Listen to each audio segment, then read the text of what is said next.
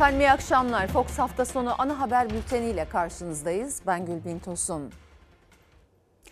Ne maçtı ama? Ne maçtı değil mi? Öncesinde stres, burukluk, bir yanda kızgınlık vardı. Duygular karma karışıktı. Sonrasında o duyguların yerini gurur aldı. Karar açıklanınca detayları araştırmaya koyuldum. Ve ta neden sonra ne fark ettim biliyor musunuz? Artık bilgisayara, televizyon ekranına tam olarak şu ifadeyle bakıyordum. Hatta saat 22 civarı bile hala Türkiye Futbol Federasyonu'nun kulüpleri ikna etmeye çalıştığını öğreniyorum.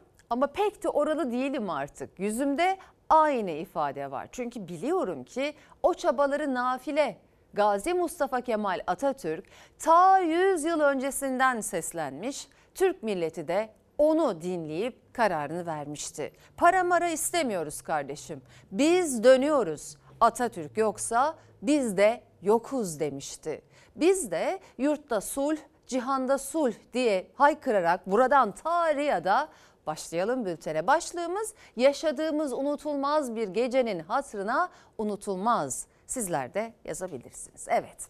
Türkiye'nin gözü dün Suudi Arabistan'daydı. Fenerbahçe ve Galatasaray Süper Kupa maçı için Riyad'da karşı karşıya gelecekti ama Süper Kupa süper krize dönüştü. Stada Atatürk tişörtleriyle ve Atatürk'ün sözlerinin yazılı olduğu pankartlarla çıkma isteği reddedilince iki takım da sahaya çıkmama kararı aldı. Atatürk yasağına boyun eğmedi.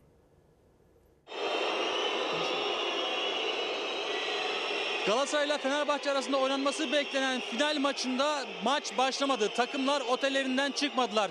Tribünlerde bekleyen taraftarlar da şu an tezahüratlarla yuhalıyorlar. Takımlar gelmedi. Ha, gelmediler? Yok gelmediler. Ha takımlar gelmedi mi? Gelmedi. Nerede bu? Taraftar Türkiye'nin en büyük derbisini izlemek için Suudi Arabistan'ın başkenti Riyad'daki El Aval Park stadına ilerlerken Galatasaray ve Fenerbahçe otellerinden ayrılmadı. Aylardır planlanan son anda krize dönen Süper Kupa'da maçı yerinde izlemeye gidenler de şaşkınlığa uğradı önce. Karşılaşmanın iptal olma nedeni öğrenilince yüzlerce Galatasaray ve Fenerbahçeli de tepkisini gösterdi tribünlerde.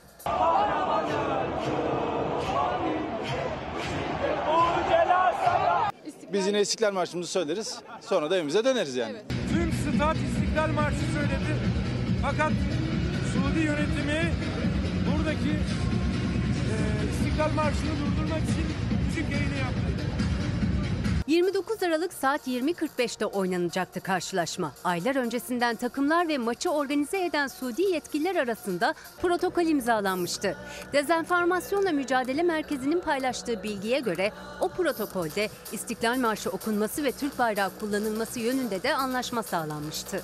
Türkiye Futbol Federasyonu ve Suudi Arabistan yetkilileri müsabakanın bir milli maçı olmamasına rağmen Türkiye Cumhuriyeti'nin 100. yılı olması dolayısıyla İstiklal Marşı okunması ve Türk bayraklarının kullanılmasına yönelik uzlaşıya varmışlardır. Aslında binlerce kilometre uzaktan geldik ama e, eğer ki Mustafa Kemal Atatürk'ün e, yani tişörtte olmasına müsaade vermiyorlarsa gerçekten biz de çıkmayalım. Takımların sahaya ısınmak için Mustafa Kemal Atatürk tişörtleriyle çıkma isteği ve maç sırasında da yine Atatürk'ün sözlerinin yazılı olduğu pankartlarla çıkma talebi reddedildi Suudi makamlar tarafından. Olağanüstü toplandı Türk makamlar. Önce Galatasaray Spor Kulübü Başkanı Dursun Özbek, ardından Fenerbahçe Başkanı Ali Koç, Türkiye Futbol Federasyonu'nun konakladığı otele gitti. Gerekli açıklama yapıldı. Biz dönüyoruz. Yapılan görüşmelerde Suudi Arabistanlı yetkililer yapılan anlaşmayı gerekçe gösterdi. İki takımın talebini kabul etmedi. Fenerbahçe ve Galatasaray ülkeyi terk etme kararı aldı. Bence pek bir anlamı yok buraya gelmesinin. Şimdi Cumhurbaşkanlığı İletişim Başkanlığı'na bağlı Dezenformasyonla Mücadele Merkezi'nin paylaştığı o protokol bir defa çok can sıkıcı. Her şeyden önce Suudi yetkililer lütuf etmişler. Marşımızın okunmasına izin vermişlermiş. O da 100. yıl hatırınaymış. Federasyona hiçbir şey demeye gerek bile duymuyorum. Onlar zaten tek adam güdümünde. Tüm dünya bile maçın iptal gerekçesinin Atatürk olduğunu yazarken söylerken federasyon organizasyondaki aksaklık diye açıklama cüretini bile gösterdi. Açıklamada dikkat çekmesi gereken, gereken bir noktada iki kulübün de federasyona Ağustos ayında vekalet vermiş olması. Neden? 100. yılımızı yurt dışında üstelik kurucu liderimize alerjisi olan bir ülkede oynanmasına neden evet dediniz? Önemli bir soru bu. Hiç mi öngörünüz yok? Bize dün akşam yaşattıkları mutluluktan sonra çok fazla bir şey de söylemek içimden gelmiyor ama neden en başta dik durmadılar anlamakta zorluk çekiyorum. Neyse ama ne oldu bu sayede? Bu şerden ne hayır çıktı? Tüm dünya bir kez daha Atatürk'ün mirasının nedenli güçlü, kuvvetli olduğunu, bu milletin kurucu liderine gönülden bağlılığını bir kez daha görmüş oldu. Sayın seyirciler Süper Kupa maçında iptal kararının ardından iki takım Suudi Arabistan'dan ayrılmak üzere otellerinden çıktı, havalimanına hareket etti. Fenerbahçe ve Galatasaray'ın Riyad'dan ayrılışı da gergin dakikalara sahne oldu. Türkiye'ye ulaştıklarında ise büyük coşkuyla karşılandılar. Atatürk kırmızı çizgimizdir. Atatürk olmazsa Türkiye olmaz, Türk olmazsa biz olmayız. Açıklamalar peş peşe geldi Süper Kupa krizinin ardından. Türkiye Futbol Federasyonu, Galatasaray ve Fenerbahçe'nin ortak imzasının olduğu açıklamada bazı aksaklıklar olarak değerlendirildi kriz. Suudi Arabistan Futbol Federasyonu'na teşekkür edilen açıklamanın yapıldığı saatlerde takımlar da dönüş için hazırlıklara başlamıştı. İki takımı da tebrik ediyoruz dik durdukları için. Atatürkiye Şu an Galatasaray kafilesinin kaldığı otelin tam önündeyiz. Futbolcular stada gelmedi, otelden ayrılmadılar ve şimdi de havalanına gitmek için bekliyorlar. Fenerbahçeli futbolcular da kaldıkları otelden şu an itibariyle ayrılıyorlar. Futbolcular otobüslere binip buradan da direkt havalanına gidecekler.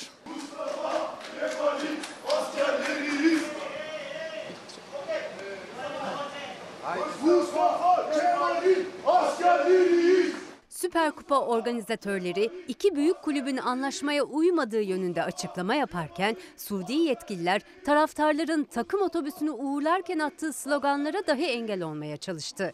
Taraftar dinlemedi, susmadı.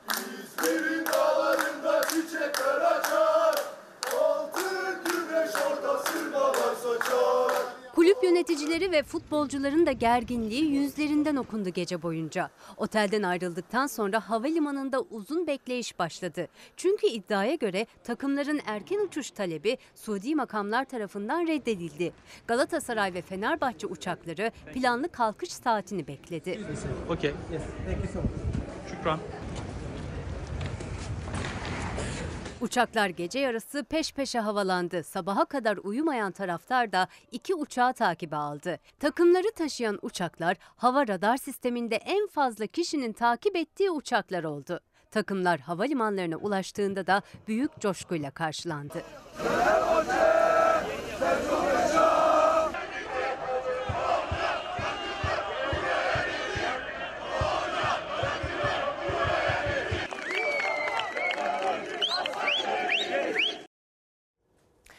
Süper Kupa krizini Türkiye gece boyunca Fox ekranlarından takip etti. Fox Haber Spor Müdürü Elvan Arat ve kameraman Ercan Canik an be an iki kulübün yetkilileriyle temas halindeydi ve canlı yayınlarla Türkiye'nin en çok izlenen tartışma programı orta sayfaya bağlanarak en sıcak gelişmeleri aktardılar. Suudi makamları canlı yayın sırasında Fox Haber ekibini gözaltına almaya çalıştı. I said, cut the camera, please. Please. Stay, stay, stay. I said, please. No, no. Stay, cut stay. the camera, please. Cut the camera. I said, cut the camera. cut the camera, please. I talking şu anda ihtirama. Okay. No insight, no insight. Gazetecilik görevini yapmaya, Türkiye'nin konuştuğu Süper Kupa krizini aktarmaya çalışırken Suudi yetkililerin müdahalesiyle karşılaştı Fox Haber ekibi. Fox Spor Müdürü Elvan Arat ve kameraman Ercan Canik, futbolcuların ülkeye dönüş için bekledikleri havalimanında yaşananları aktarmak için canlı yayına bağlanacaktı. Fiziki müdahaleyle yayına engel olunmaya çalışıldı çıktı. Gözaltı teşebbüsü oldu. Ee, Suudi yetkililer kamerayı da kapattı şu an, gördüğümüz kadarıyla. Elman. Çaktırmadan. Şu an asker. Yanadel asker. We are going to My friend. My friend. Tamam. Tamam. İndir şu kamerayı.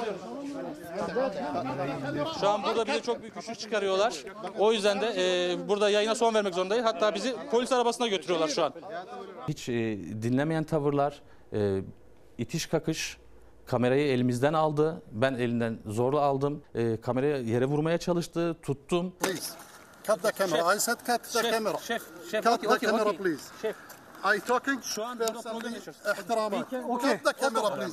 No insight, no insight.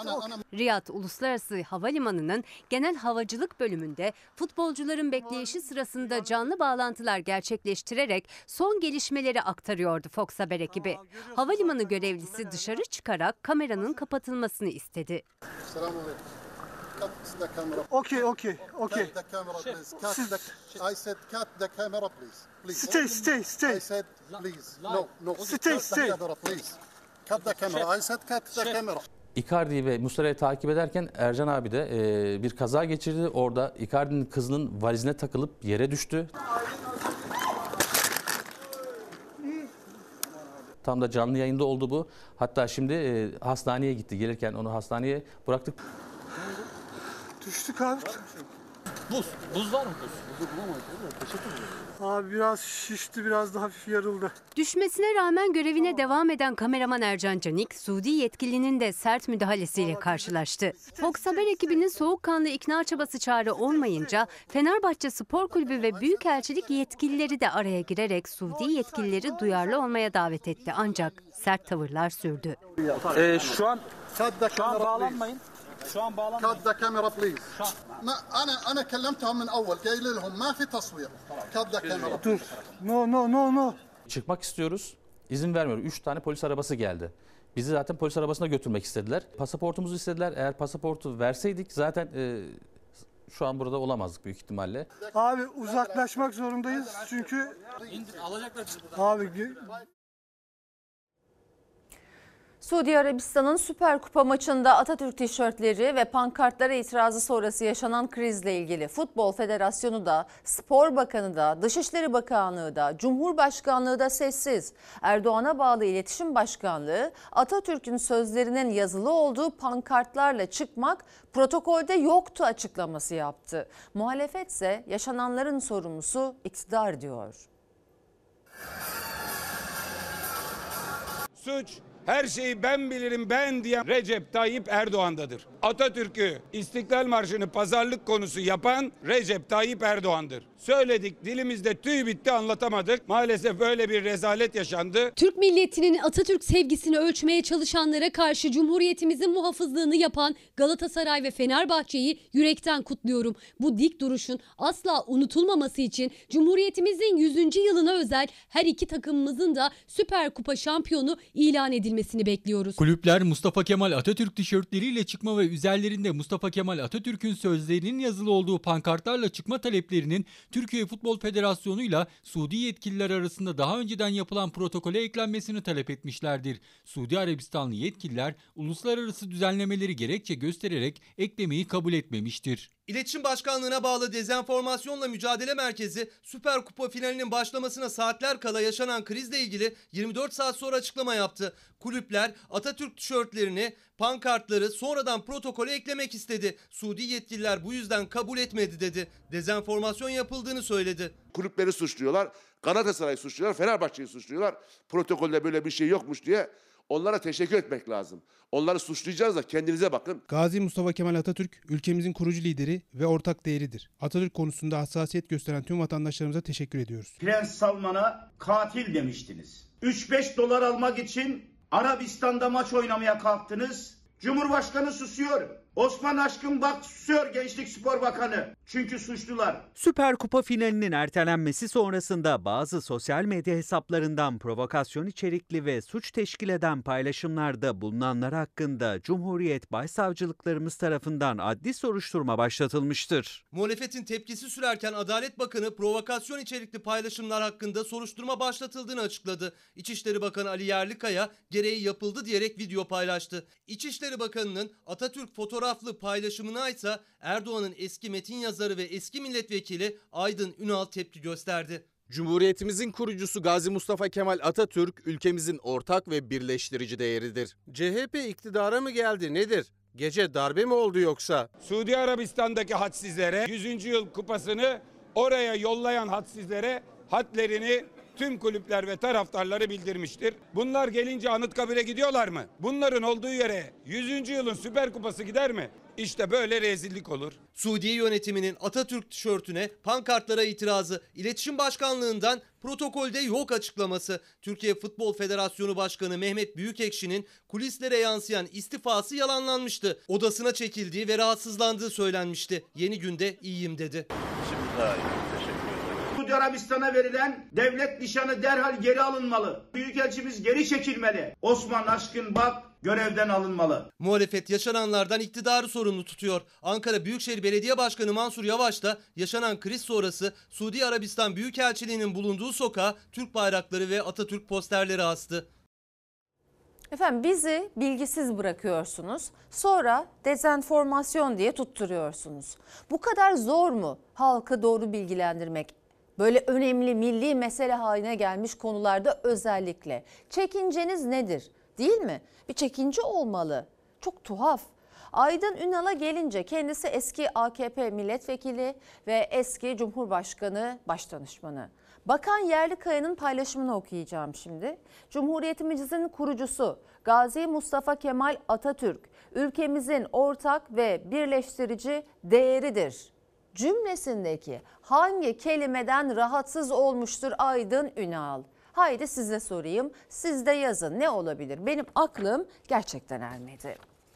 Efendim ertelenen Süper Kupa karşılaşmasının ardından İstanbul Büyükşehir Belediye Başkanı Ekrem İmamoğlu taraftarı Beşiktaş'a davet etti. Barbaros Meydanı açılışı kutlamaya dönüştü. Meydanı dolduranlar iki takımın da Atatürk'e sahip çıkan onurlu duruşunu takdir etti. İmamoğlu'ndansa maça ilişkin ilginç bir çıkış geldi.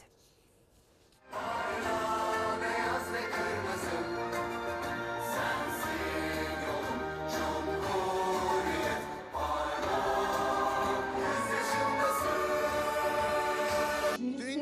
ülkemize, bayrağımıza, milletimize yapılan bu saygısızlığa cevap verebilmek için geldik. Atatürk'ü dünya tanıyor. Arapların tanıması hiç de umurumuzda değil. Süper Kupa'da yaşanan kriz tüm Türkiye'yi bir kez daha Atatürk sevgisiyle kenetledi. Galatasaray ve Fenerbahçe taraftarlarıyla birlikte binlerce kişi İstanbul Beşiktaş'ta iki takımın bayraklarını beraber dalgalandırdı. ezeli rakip takımlar eğer bir araya geldiyse ülkede asla ve asla böyle bir ilişki olmayacaktır. Aslında düzenlemesi yapılan Barbaros Meydanı'nın açılışı yapılacaktı bugün bu saatte ama Süper Kupa finalinin iptal edilmesi ve Suudi Arabistan'da yaşananların ardından İstanbul Büyükşehir Belediye Başkanı Ekrem İmamoğlu'nun çağrısıyla kutlamaya dönüştü. Galatasaray ve Fenerbahçe bayrakları ay yıldızlı bayrakla beraber dalgalanıyor. Öyle sarıldı, öyle korundu ki Bir ülkenin kralına yas ilan ediyorsunuz ama o ülke sizin Mustafa Kemal Atatürk fotoğrafına tahammül edemiyor. Bazı ülkelerden birkaç milyon dolar alacaksınız diye sesinizi bile çıkaramıyor. Ortadan kayboluyorsunuz. Ekrem İmamoğlu'nun çağrısıyla bir araya geldi binlerce kişi. İmamoğlu'nun hedefinde tüm yaşananlar karşısında sessiz kalan iktidar vardı. Takımların tavrını da kutlamayı ihmal etmedi. Kendine yakışanı yapan her iki camiayı da tebrik ediyorum. Çok harika Beşiktaşlılar burada. Rizelileri gördüm. Harika. İşte beklediğimiz, istediğimiz birliktelik de buydu. Bence sonsuz olan tek şey vatan sevgisidir. Atatürk'ü de sevmeyi unutmayalım. Biz oraya gittik. Niye gittik? Bu sorgulanmalı. Bu gidişin mimarları kim? Bunun hesabı sorulmak zorundadır.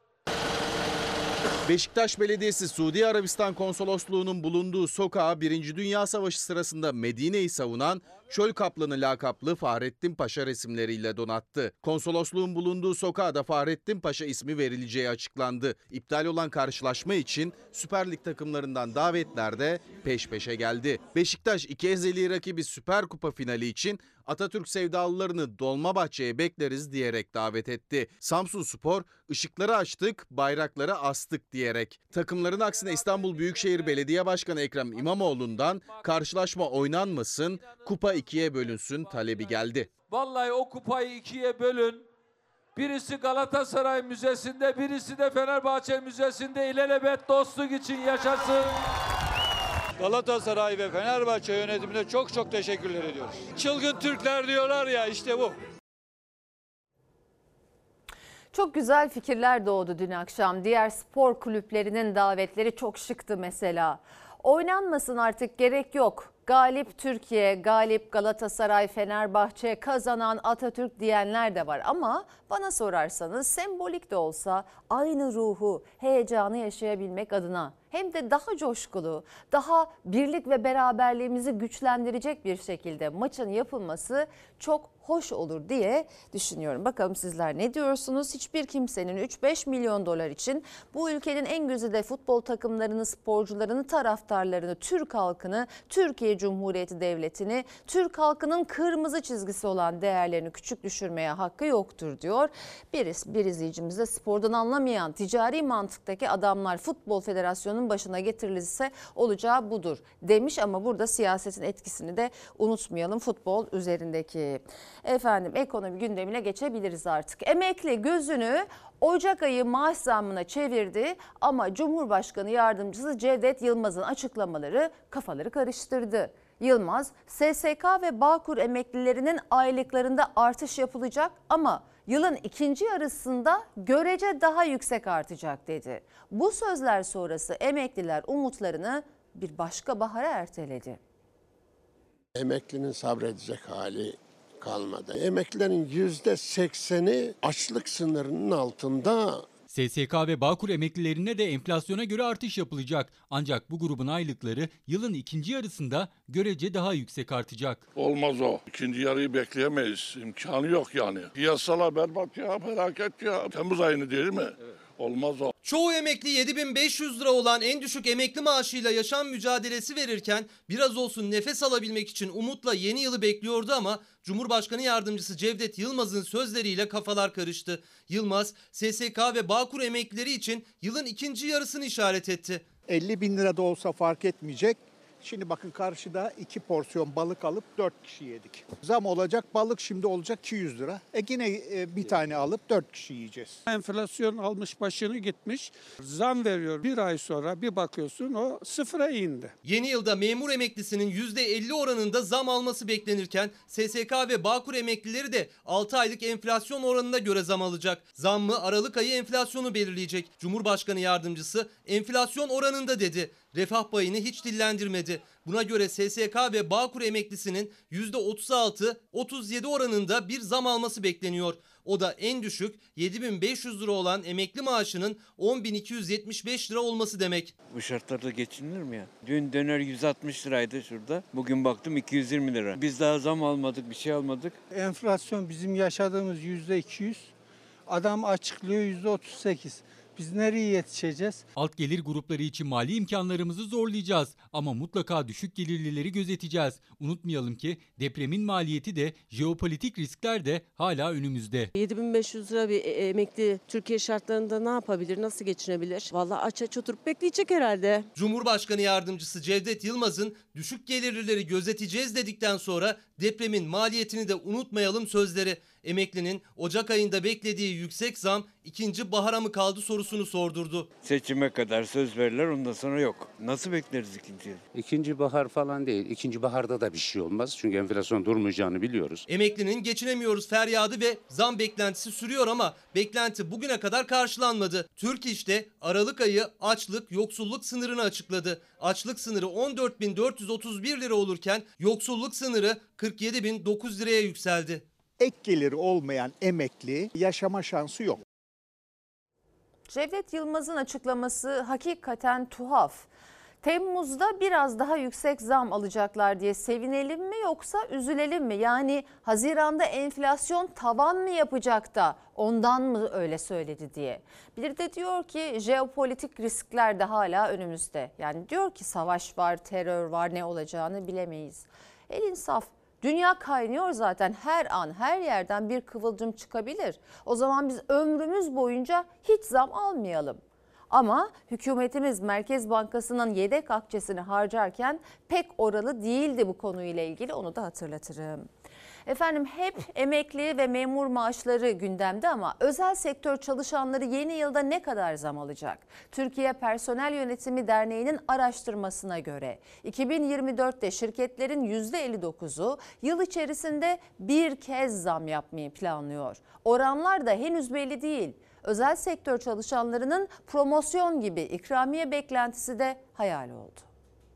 Özel sektörde tabii her zaman bir bilinmezlik var. Sonun nereye gideceği belli değil. Kimi tabandan alıyor, kimi tavandan bir ücret alıyor. Tamamen patronların durumuna bağlı. Enflasyon oranının ne olacağını da bilmiyorum. Aldığın maaşın bir yıl içinde yani eriyecek gidecek ve biz buna alışmak zorundayız. Üst yönetim ne derse o. Asgari ücret %49 zamlandı 17.002 lira oldu. Çalışmayan emeklilere 5.000 lira ikramiye ödemesi yapıldı. Çalışanlara ödeme başladı. Memur ve emeklileri ise Aralık ayı enflasyon rakamına göre fark ödemesi de alacaklar. Ama özel sektör çalışanları alacakları zam oranını bilmedikleri gibi ikramiyenin hayalini bile kuramıyor. İkramiye alıyor musun? Hayır. Keşke olsa. Umarım bir gün karşılaşırım. Hiç beklememekle birlikte. Arkadaşım mesela özel sektöre çalışıyor. Daha dün konuştuk bu konuyu. O da bekliyor zam oranını. Bilmiyor mu? Bilmiyor zam oranını. Soralım efendim. Bilmiyor musunuz zam oranınızı? Daha açıklanmadı. Ne zaman açıklanacakmış? Ocak ortasında diye biliyorum ama tam emin değilim. İkramiye alabiliyor musunuz? İkramiye O da ne? ne? Ne? Bilmiyorum gerçekten neden bahsettiniz? Kaç senedir bu işin içindeyim. Çalıştığım hiçbir yerde de görmedim. Öğretmenim özel sektörde. Öyle çok umutlu değilim yani o konuda. Zam oranınız belli mi? Daha belli değil. Bu ay belli olacak. %30-40'ı geçmez diye düşünüyorum. Yeni yıla girerken özel sektör çalışanları da zam oranlarını konuşmaya başladı. Özel bir banka ise çalışanlarına 50 bin lira ikramiye vereceğini duyurdu. Çoğu şirkette artık ikramiye yok. Patronlar sadece zam hesabı yapıyor. Patron diyor iş yok diyor. Bir iki ay daha atlatıyor. Özel sektör çalışanları alabilecekleri en yüksek zam oranını istiyor. Beklenti büyük çünkü enflasyon karşısında gelirleri gün geçmeden eriyip gidiyor ve gelirleri vergi karşısında erimemesi için vergi dilimlerinin de güncellenmesini talep ediyorlar. Yıllık ikramiye alıyoruz. Kaç kez? İki kere. Ya Bugün mikrofon uzattım. Tek kişisiniz ki ikramiye aldım diye. Burada biraz çalıştığınız firmanın şansına göre değişiyor. Tüm özel sektör çalışanlarının gözü ise banka promosyonlarında. Ama o da patronun iki dudağı arasında. Çünkü özel sektörde çalışanların maaşı için şirket bankayla anlaşma yapıyor. Parayı şirket alıyor. Sadece bayram zamanları bir kat mesai veriyorlar. O kadar. Onun dışında para vermiyorlar. Altın yılın son haftasını rekorla kapattı. 1 gram altının fiyatı 2000 lirayı aştı. 2023'te en çok altına yatırım yapanlar karlı çıktı. Altın en çok kazandıran oldu. %85, %88 bir getiri elde etti. Vallahi ben az az alıyorum. Yatırım için. Evet. En güvenli yatırım altın. Altın mı alıyorsun? Evet altın alıyoruz. Düğün için. Ne alacaksın?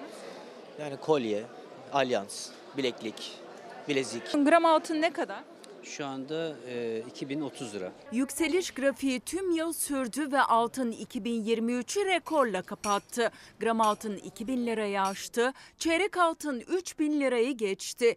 Altına yatırım yapanlar karlı ve mutlu. Düğünü ve borcu olanlarsa daha da yükselmeden alalım diye kuyumcuya koştu. Düğünü bir 10 ay sonrasını düşünüyoruz ama bir an önce alma taraftarıyız. Sene başında 1100 TL seviyesindeydi. Şimdi 1000, 2000 işte 30 2035 TL seviyesinde. Çeyrek altında 3325 lira. Yarım altın. O da 6650 lira. Tam altında 13150 lira. Cumhuriyet lirasını daha çok biz yatırım amaçlı olarak onu tavsiye ediyoruz. Onun fiyatı da şu anda 13.650 lira. Sene başında 1100 lirayla çıktı gram altın yola. Şimdi 2030 liraya satılıyor kapalı çarşıda. Ya bir gram alıyorum, yarım gram alıyorum. Devletler de altınıma yatırım yapıyor değil mi? Hindistan olsun, Çin olsun, Rusya olsun. Vardır bir bildikleri E, tabii ki yani altına hiçbir şey olmaz. Yılın ilk 5 ayında vatandaş elindeki Türk lirasını Altına yatırmayı tercih etti. Seçimden sonrası ise enflasyona karşı parasının değerini korumak için altın alımlarına devam etti. Altın bu yıl sürekli yükselen bir grafik çizdi. Gram altın son bir hamleyle yeni yıla 2000 liranın üzerinde bir değerle geçiş yapıyor. Altına yatırım yapanlar kazandı. Altını hediye olarak almak zorunda kalanlarsa elbette ki zorlanıyor. Yatırım yapamadık. Yatırım altında bir şey yok. Maalesef yok. Göstermiyorsunuz da. Aha, görebilirsiniz. 40 bin 100'e aldıydım. Şimdi 47 bin 300 olmuş. Ne zaman almıştın? Vallahi 4 ay mı 5 ay mı öyle bir şey oluyor. Altın fiyatlarına bakıyoruz. Önümüzde düğün var.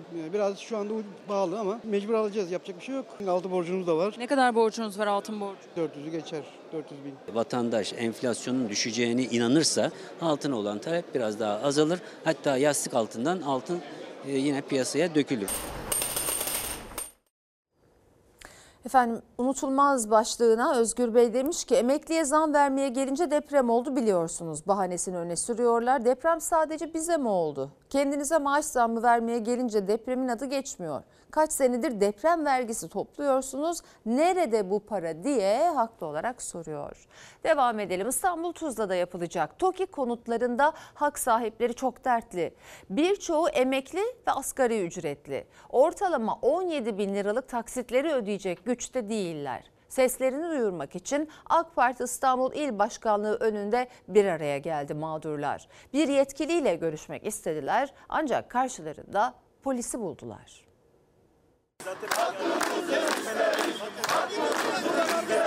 Bu bu şekilde olmaz.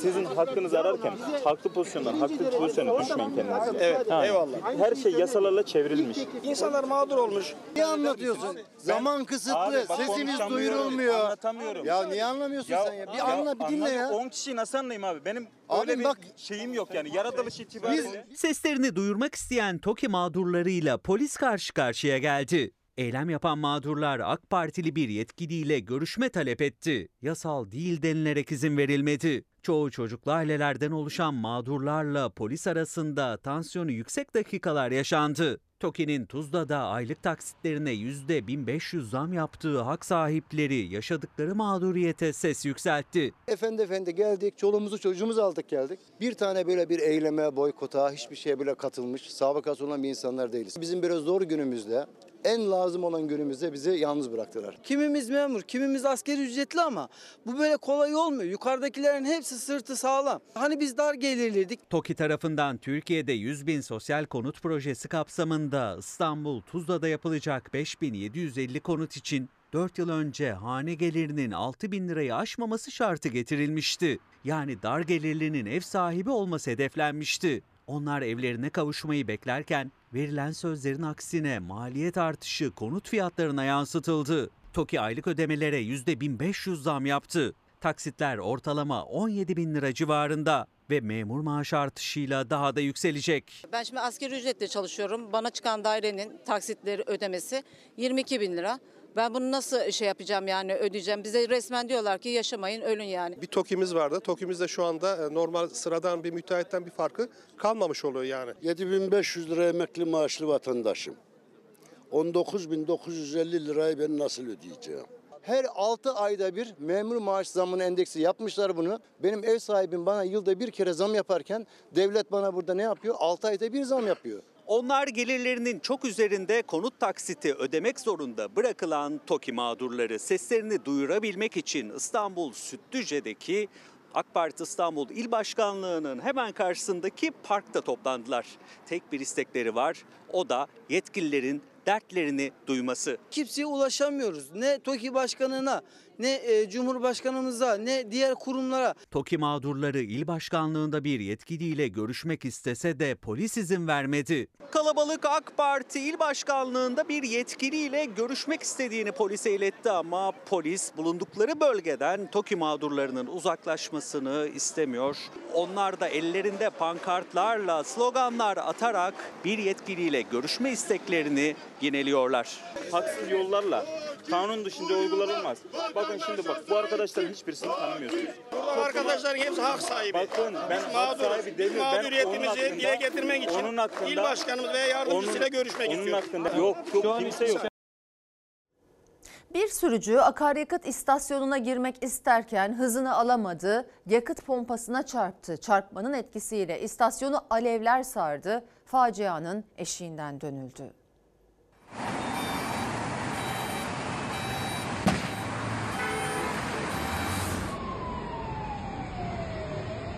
Fren yerine gaza bastı, akaryakıt istasyonuna daldı. Pompaya çarptı. Alevler bir anda bütün istasyonu sardı.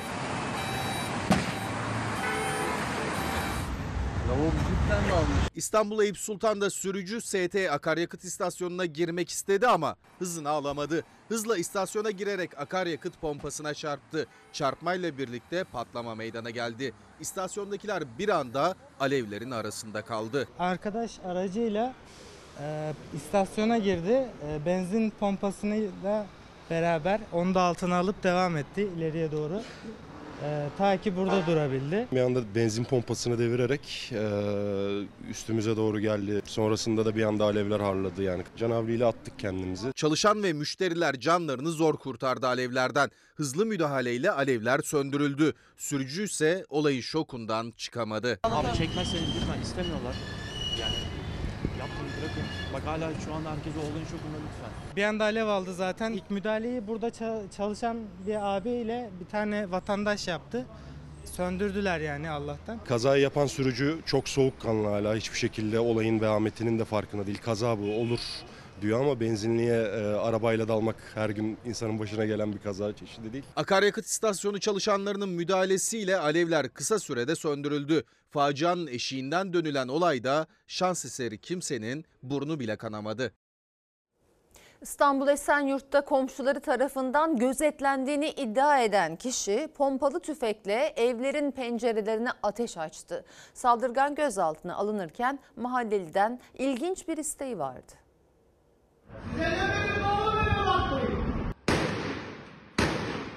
Evime bakmayın dedi eline pompalı tüfeği alıp rastgele ateş açtı. Mahalleye dakikalarca korku dolu anlar yaşatan, geceyi kabusa çeviren saldırganı özel harekat polisleri evinde yakalayıp gözaltına aldı. Samet hangi hadi? Sıkıntı yok abla devlet adamına. İstanbul Esenyurt'ta gece yarısı hareketli dakikalar vardı. Alt katlarda oturan bir kişi komşuları tarafından gözetlendiğini iddia etti. Dışarı çıktı, komşularını tehdit etti önce. Sonra da apartman boşluğundan pencerelere doğru pompalı tüfekle ateş açtı.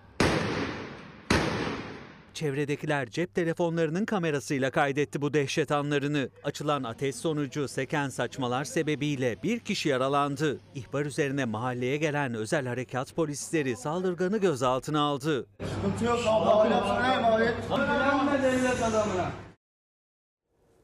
Kadınlar yeni bir yıla güzel ve bakımlı girmek istiyor elbette. 2024 yılında saç ve makyaj modasında 70'li ve 90'lı yıllara dönülecekmiş. Normalde saçlarımı toplatmazdım ama bu gece özel toplatmak istedim. Makyaj nasıl oldu? Güzel oldu, beğendim. Kırmızıyı tercih ettim. Önümüzdeki yıl hayatımıza giren buğulu göz makyajıyla daha böyle baskın renkler, baskın farlar, maviler, yeşiller olacak. Yeni yıla güzel ve bir o kadar da iddialı girmek isteyen kadınlar hazırlıklara başladı. Bir gün kala son detaylar için güzellik ve saç tasarım merkezleri hareketlendi. Geceye en güzel saç ve makyajla girmek isteyenler 2024'ün saç ve makyaj trendlerini de uygulamış oldu. Yılbaşı gecesi için e, tercihen doğal dalgalı saçlar ya da hareketli fönler ya da doğal sıkı topuzlar iyi bir tercih olacağını düşünüyorum. 2024 yılında gözler yine buğulu, dudaklar ve yanaklar pembe tonlarda olacak ama yılbaşı gecesi dudaklar her zamanki gibi yine kırmızı. Ee, yılbaşı makyajı için de Naz Hanım'da yine geçtiğimiz yıl trend olan kahve tonlarını, latte tonlarını gözde kullandık. Çok yoğun yapmamaya özen gösterdik. Çünkü kırmızı ruj istedi. Kırmızıyla e, dudaklarını patlatıp ön plana çıkardık. Yanaklarda yine parlak, canlı tonlar tercih ettik. Saç tasarım uzmanlarına göre 2024 yılında saçlarda çikolata kahve, sütlü kahve, kızıl kahve, soğuk kahve ve bitter çikolata gibi kahvenin bütün tonları hakim olacak. Küt kesimler geçen yıl olduğu gibi bu yılda moda ama uzun saçlarda 70'li yılların rüzgarı esecek. Katlı kesimler, 70'lere dönüşler moda, e, hareketli, iddialı, e, yoğun katlı ya da keskin hatlı saçları göreceğiz 2024'te. Daha kısa saç severlerde bob kesimler, uzun saç severlerde ise katlı, yoğun, hareketli saçlar ön planda olacak. 2024'te de yine e, böyle al al yanaklar, pembe tonlar, e, nut renkler, nut rujlar yine moda olacak. Ama bunun yanı sıra da 90'lardaki gibi daha baskın e, farlar, maviler, yeşiller yine hayatımıza girecek. Kahverengi tonlarındaki e, ve toprak tonlarındaki latte tonlar geçen yılda modaydı. Bu yılda yine tekrardan trend olacaktır. Saçlar 70'lere giderken makyajda da 90'ların esintisi olacak 2024'te. Ama ne moda olursa olsun her zaman bakımlı ve doğal olan kadın göz kamaştıracak. Hazır mısınız yılbaşı gecesine? Evet hazırım. Buradan da herkese yeni yıllar diliyorum. Çarşı pazarda hediye telaşı vardı. Sevdiklerine küçük de olsa bir hediye almak isteyenler dükkanları doldurdu.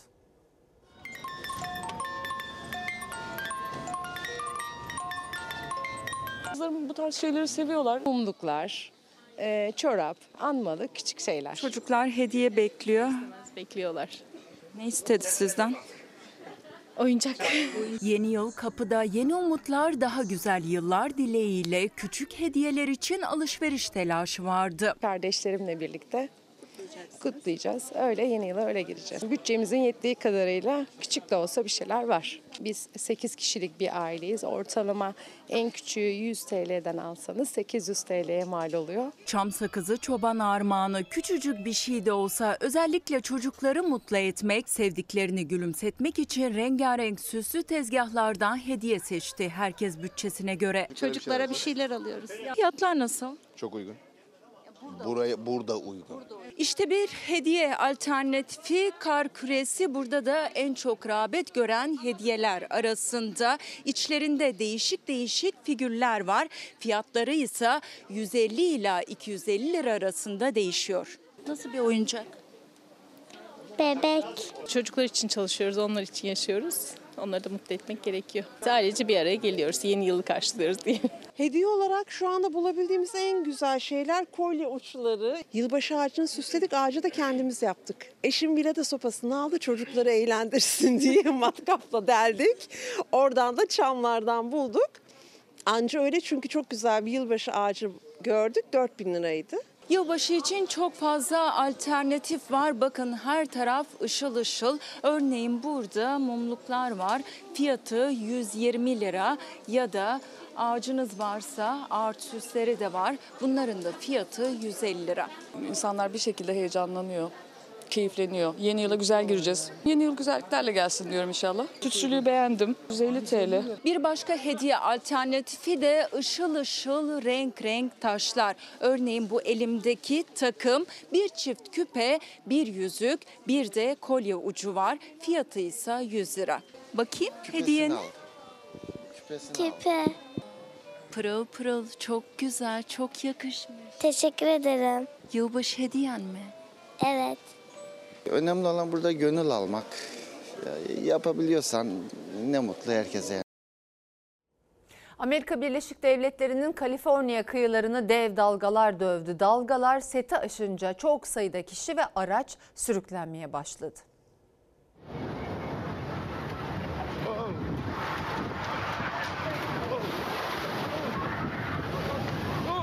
Dalgaları izlemeye gittiler. Duvarı aşan suyla metrelerce sürüklendiler.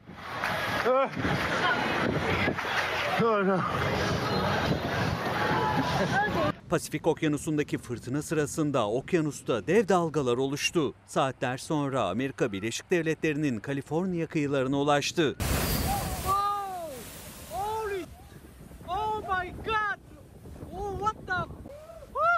Çok sayıda kişi dalgaları izlemek ve fotoğraf çekmek için plajlara akın etti.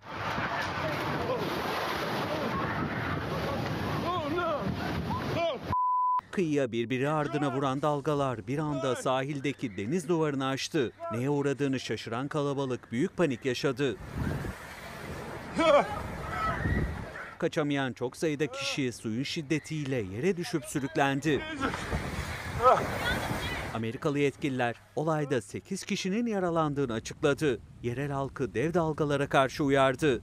Okyanus kıyısından uzakta durmalarını istedi. Şimdi ara zamanı.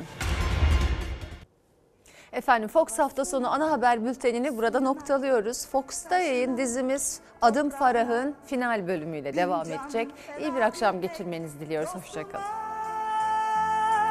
Her köşesi cennetin ezilir yerler için